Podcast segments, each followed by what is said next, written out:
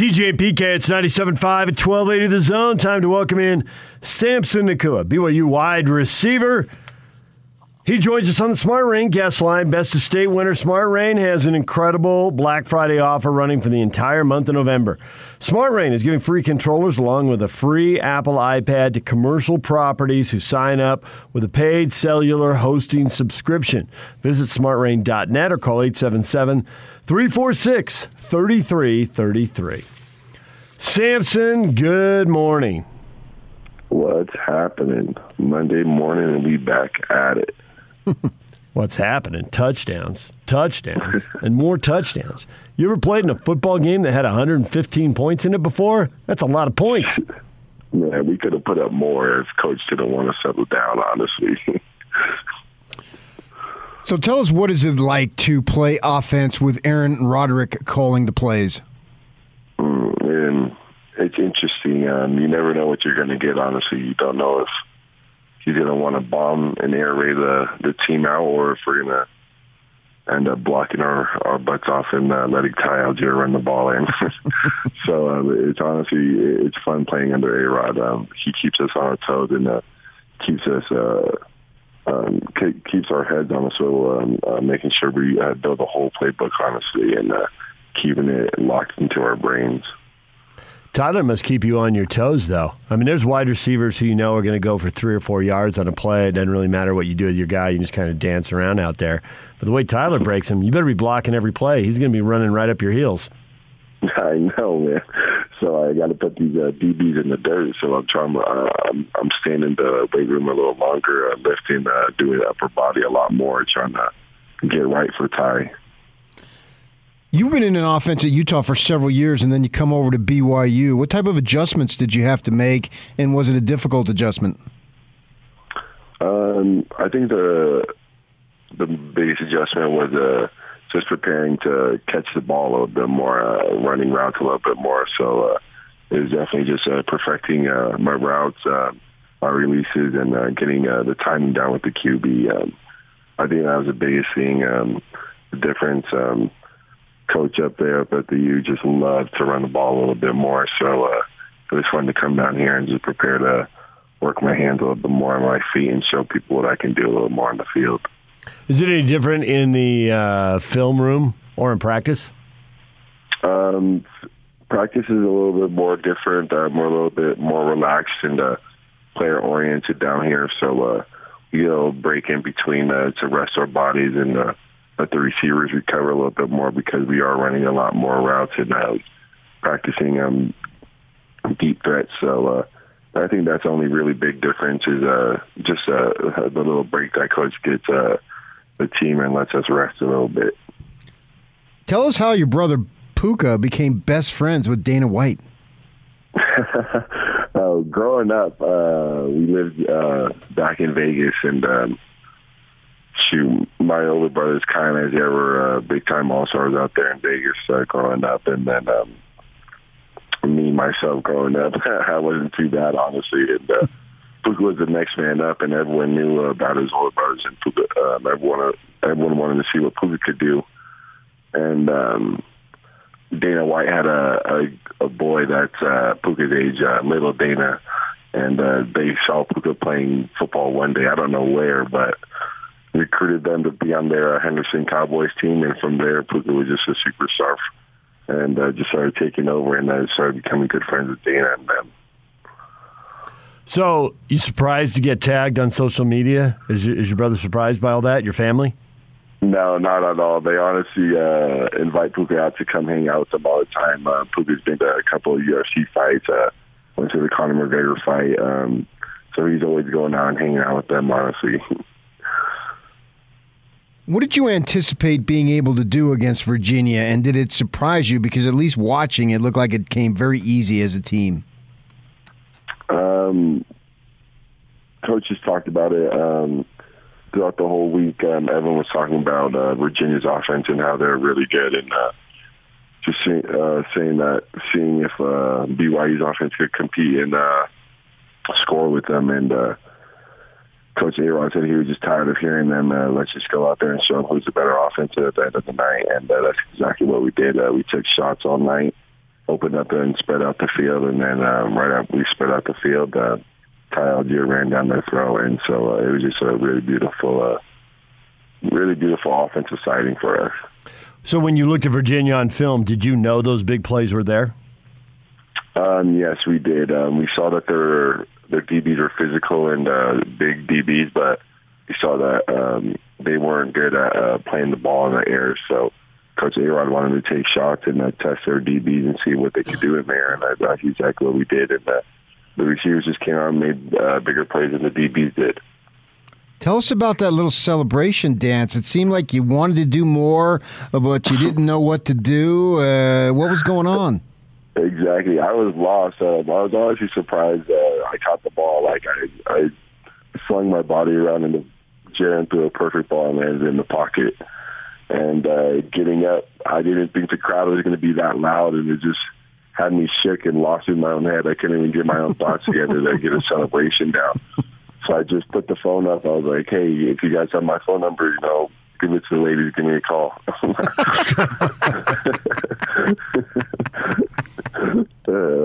uh, well, did it work?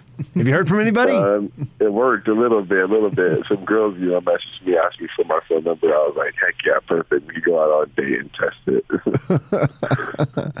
so the schedule, at least this week, eases up a little bit, uh, but I'm imagining that you guys are going to take that mindset of easing easing up. Yeah, uh, no easing up. Um, this this week is just like a Power Five school to us. Um, Idaho State's another big team, and uh, we got to take it serious. We uh, took two games off this season, and it, it it cost us a perfect season. So it's uh, we got to lock in and just take this team very serious. So it's going to be a fun game, and uh, we're trying to put 80 on these guys. Was there at any point in that Virginia game when you were worried when they scored on their fourth straight position, their fifth straight, their sixth straight possession? Oh no, um, Coach A. prepared the offense for a shootout. We knew this was going to be an offensive game, and uh, we just wanted to show everybody that we could uh, score in any way, uh, any way possible, and uh, keep up with any offense in the nation, and uh, outscore any offense in the nation if necessary. And uh, that's exactly what we came out and did. When the defense is on the field, what are you doing anyway? Shoot, I'm on a. I'm trying to pump up the whole crowd to get them loud. I'm trying to get them rocking with me to cheer on the defense. Um, I'm trying to get the sidelines pumped up, man. I got bad headaches after the game because I'm screaming my head off, honestly. so there's a lot of points in that game, and there are a lot of big hits. You feel sore after that game, or is there just so much, uh, so many touchdowns not getting touched? It doesn't matter. Yeah, no, it's pretty sore after the game. Um, blocking's definitely not easy. My upper body's sore. Getting tackles not easy. My legs are sore. But after a win like that, you don't even notice the soreness. You just remember the good times and laughing and uh, celebrating with the teammates. Speaking of laughing and celebrating and all that stuff, is this the most fun you're having playing football? Yes, I found the love. I found the love again. I found I'm able to find myself and. Uh, just being under Coach Kalani is just awesome. Um, him letting us play our brand of football and us let, just letting us play um, our games every day and uh, not stressing us out and just loving us and uh, helping us learn more and more. And um, it's just been really fun, and I'm loving it out here. Now, I know Kalani can be fun. We've all seen him dance, and we've all seen him cheering and running up and down the sideline. But what's he like when you had a 21 nothing lead and you're trailing at halftime? What's he like in the locker room at the half? Um, it's honestly really cool. Um, he just comes in and walks in and tells us, uh, keep doing our thing, uh, believe in one another, and uh, believe that we'll make the plays uh, necessary to get back uh, onto our toes. And um, he just comes and brings the enthusiasm and still loving us and learning and uh, telling us to pick it up just a little bit, but never never going into shadow or into an angry mode and getting ye- yelling at us, but just you know supporting us and uh, just showing us good energy and just telling us that everything's to be okay. Just keep believing in one another. Well, Samson, congratulations on the win, seven and two, and good shot at eight and two. So keep it rolling. Thanks for coming on. Yes, sir. Thank you, guys. Have a wonderful day. Samson Nacua, BYU wide receiver, joining us every week here on 97.5 at 1280 The Zone. Good shot at 8 and 2, good shot at 9 and 2, going to USC, and that was a bad injury, broken ankle for their star wide receiver, Drake London. So BYU, they're going to be they're going to be favored again and again and again. I would expect. No, favored the rest of the way, huh? Yeah, I would think so. Wow. How about that? Loading up on the W's. Yeah, ten and two. I mean, that's a fine season. There's no way other way to look at it. I don't, I don't care what league, what conference, and obviously I don't play in either of those. But uh, nevertheless, ten and two is the way I view it. I, mean, I guess if you're Alabama, Ohio State, you might think otherwise, but not from my perspective. Ten and two is a great, great season. No matter who you're playing and what level it is, it, it really doesn't matter to me. So if they, I don't know that they'll get that. Nine and three is pretty good, better than what I had them.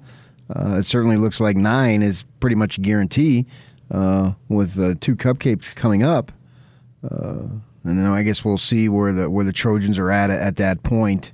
Jackson Dart got a little bit of playing time, and and is it a controversy there? Um, you know, that's still three weeks away, so four weeks away, and they'll have time to to figure that out at that time. Uh, but for now, yeah, they, they've rebounded well. They did exactly what they needed to do you know, we thought it was going to be a high scoring game. Virginia, uh, talking to their uh, beat guy from Richmond last week and looking at the story that he wrote, they had all sorts of plays over 20 yards, over 30 yards that they allowed, yada, yada. And it was a question of uh, can BYU outscore them because there was no doubt in my mind that it was going to be a high scoring game.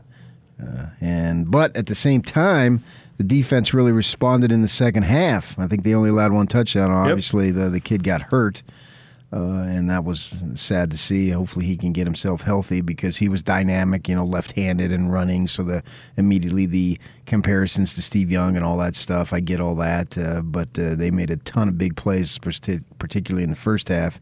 And you got to look at BYU's defense in the second half. Uh, they got it under control in a game that didn't look like it was going to be under control whatsoever. I don't know that I felt, uh oh, BYU's in trouble. They were no more in trouble than Virginia was in trouble. Nobody can get a stop. Yeah. Well, social media was full of a lot of, hey, whoever has the ball last is going to win this thing. But yet it wasn't that way. Nope. The defense responded in the second half, and as I say, they had the injury there. But at that point, when he got hurt, it slowed down uh, in the third quarter. Yeah, that it already had been slowing down to that point, as you say. So you really have to credit the BYU defense. Tuiaki takes a, hundred, a ton of heat, the defensive coordinator, but at the same time, they changed it around rather quick. Whereas Virginia, it was embarrassing. If I were a Virginia fan, I would be embarrassed that my team put up very little resistance whatsoever. It's like, well, what do we want to do? Do we want to throw it? Okay, we'll throw it. Do we want to run it? Okay, we'll run it. I mean, they could have done just about anything they wanted, and it didn't look like there was any way that Virginia was going to stop them, which was a surprise to a degree to me because BYU's offense has had explosivity at times. the what? Explosivity, but they hadn't put it consistently throughout four quarters, almost virtually every possession. And, you know, we've seen Allgeier go crazy. We've seen them make big plays in the past game and Jaren Hall being able to run. We've seen that. That wasn't that unusual. But to see it to that level consistently, that's the thing that we haven't seen. And that's precisely what we saw Saturday night is that everything that they were trying was working to about as well as it could. So I don't know if that's what they're capable of. I wouldn't say they're capable of 66. I suppose if they really wanted to put 66 on Idaho State, they could. My guess is that they don't uh, because uh, they just don't want to do that to that team. I mean, obviously, Idaho State's going to be overmatched and all that stuff. So with that, and and Bronco's son is going to serve in Pocatello. So if you have any degree of compassion for people from Pocatello, Idaho State's in Pocatello, right? Yeah. Whew. Okay, Bronco's son is going to be. I mean, he goes here in just great guess. in Fact two check. months. it's a good guess. Well, you got part. Twin Falls, Idaho Falls, I Pocatello, all those places. They they're all beautiful communities. You done it. Let's go Uh, back to your point. Rupert is not very good, as Scotty G ripped me for one time. Gordon wanted to eat in Rupert when we couldn't eat. Where's the uh, where Evel Knievel? Is that Twin Falls? Where he jumped, and we're in that town, and it was a beautiful town. I've actually spent the night in that town. Very nice town. Awesome. Spent the night coming back from the Potato Bowl. Oh, really? Yes, yes. Wanted to get a jump on the drive coming back from Boise. So the game was over, had dinner in Boise, and then drove back, stayed there at that place. Nice community. Played golf in that community too. Very nice community. Uh, but you know, Bronco, you, you don't want to embarrass Bronco's son, make him feel bad as he's getting ready to go on his mission in Pocatello. Now, is that Pocatello proper or the surrounding greater metropolitan Pocatello area? I'm not sure. You know, I don't know what the uh, out is Bronco. I didn't know all this stuff until I listened to Bronco a week ago today. You guys call it the field, apparently. You know, is that the fee going to be at You the South about Field? steak, you learned about branches. Yeah, yeah. we, we I got mean. Yeah, he broke it down for me all these years in this community, and I came away with a. I thought I was down in Provo in August at the church education system. You know, when you go down there, used to go down there for uh, training camp. And Education week. We'd try to find a place to park there for that week. You had all those campers and people tailgating, brats and brews. They'd be out in that parking lot there, just uh, what west of the football field. You know what I'm talking about. Oh yeah. Sadly, I do. I've been able to follow this whole thing. Right. So It's kind of weird, actually. Yeah, I learned so much from Bronco. I mean, the guy's he's a religious teacher. He's not a teacher of good defense, apparently, for Virginia. No Bronco coach team has ever given up 66 points. Well, they have now. yeah, it was just amazing. It was really incredible to watch. Thought it was going to be high scoring. There was no surprise that it was going to be high scoring. Okay, but didn't you think there would be like four minute touchdown drives? I mean, there were so many scoring drives at two minutes or less. No, once Virginia got it going in that first half, in fact, I tweeted out, okay, how many plays are they going to score? Four, maybe five? And it was four. So maybe at going into it a little bit, but as soon as Virginia got it going in that first half, they were literally unstoppable. And that was what was so impressive is that BYU's defense was able to turn it around a little bit. The offense, I had no doubt, as long as they did not turn the ball over and gave away possessions, they were going to be absolutely fine. I wouldn't have picked in the 60s. You know, I would have picked about 45. My thought going Nobody- into the nobody- game was nobody- about a 45, 35, somewhere in there, 38. And that was halftime. Yeah, that's that's what I anticipated. I thought BYU had an excellent chance to win, uh, and if they were going to win, well, no matter who was going to win, it was going to be high scoring. But I was figuring in the mid 40s to high 30s with BYU being able to come out on top. I did not expect to that level, but I mean they just had it going on, and I think a lot of it was just pathetic defense. It's amazing to me that your but I don't follow the ACC and their recruiting and Virginia and who they're able to get and where they are in the pecking order. I couldn't tell you that. I mean that's that's the thing about BYU when they play these teams is they play them, you focus in on them for a week, and, And then they're gone. Yeah, Yeah. that'll change the year after next. Oh, yeah. won't be. There'll be be, a conference. continuation. They keep playing each other. and you know we'll follow it and we'll get up to speed. As I said, that summer, not so much next summer, but the summer bef- after that, I'm going to spend a great deal of time gathering as much information as I possibly can about the Big 12. I mean, it's not like I'm totally. Uh, ignorant of it because we do watch their games, you know, watching Baylor and Texas and Oklahoma doing their thing. We always know them, Oklahoma State, blah, blah, blah. Uh, so, and TCU, Gary Patterson, I bet basically uh, getting fired after 21 seasons. Uh, what is he? I think he's like 61. We'll see if he wants to be done. Uh, it's an age where you could be done. I'm sure he could be done financially. But at the same time, if uh, he wants to get in, that's still plenty young enough to get back in.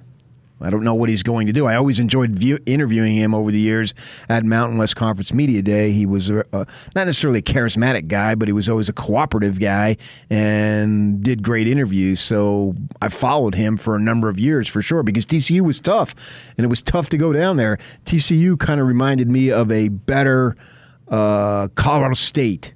And what I mean by that, Sonny Lubick, when I was covering working for the Watchdog, Sonny Lubick had great, great teams. But the community didn't exactly rally around the program.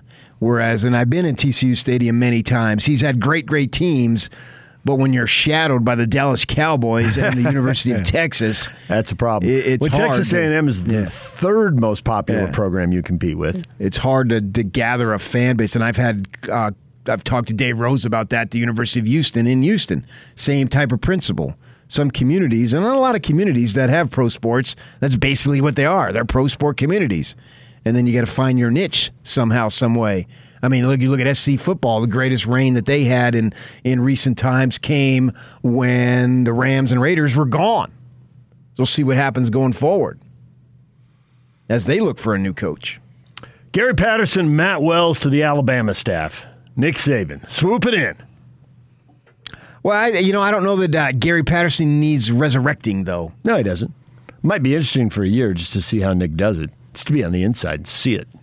You're right. He doesn't need resurrecting the way other guys do. Now, he has been basically a 500 coach for three and a half years.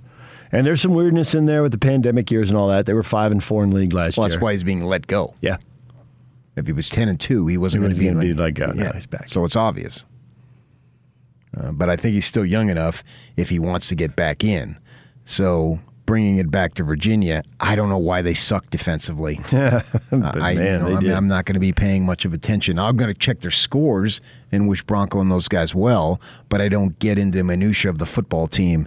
And for one night, I did, and, and they couldn't stop their shadows, and that was just awesome. And for BYU, man, they backed it up. You know, they took a lot of grief on their schedule last year, but if you gave them grief, you were wrong. They've backed it up. And yeah, they had a bad game against Boise. They turned it over. And then Baylor was just better, but it looks like Baylor's pretty good. I mean, I know it's it's uh, they they which is shocking to me because they lost the greatest spring game quarterback of all time. Seven and one. Still got Oklahoma to go. But other than that, they'll be favored. Well, uh, same principle. You go 10 They and got- 2. I don't care if you win your Yeah. division or conference. You still had an excellent season. They got TCU, who's uh, just let their coach go. They end the season against Texas Tech, who's already let the coach go. Also got Kansas State coming up, but nine and three or ten and two for those guys. Pretty good. Maybe they can win out. I mean, Oklahoma's played a bunch of close games. Win out, then they would be in the the 'em. playoff if they win out. Eleven Wow. and one. I can't rule it out. I wouldn't bet on it, but so will Oklahoma keep winning all these close games, or now that they switch quarterbacks, they settle in and they're going to blow people out? They've played for an undefeated team. They have played a lot of close. Well, games. you're going to go with Oklahoma because they're a bigger program, and that's what you do. Yeah, but I like to pick against teams going undefeated. But you're not so going few to. teams do. You're not going. You're not going to pick against Oklahoma the rest of the way, and I don't know who they'll play in the playoffs. So we'll have to wait until that we get to there. DJ and PK, it's 97.5 and 1280 the zone. Whole lot of winning going on. Whole lot of points being scored. Your reaction to a big weekend for the locals next. Stay with us.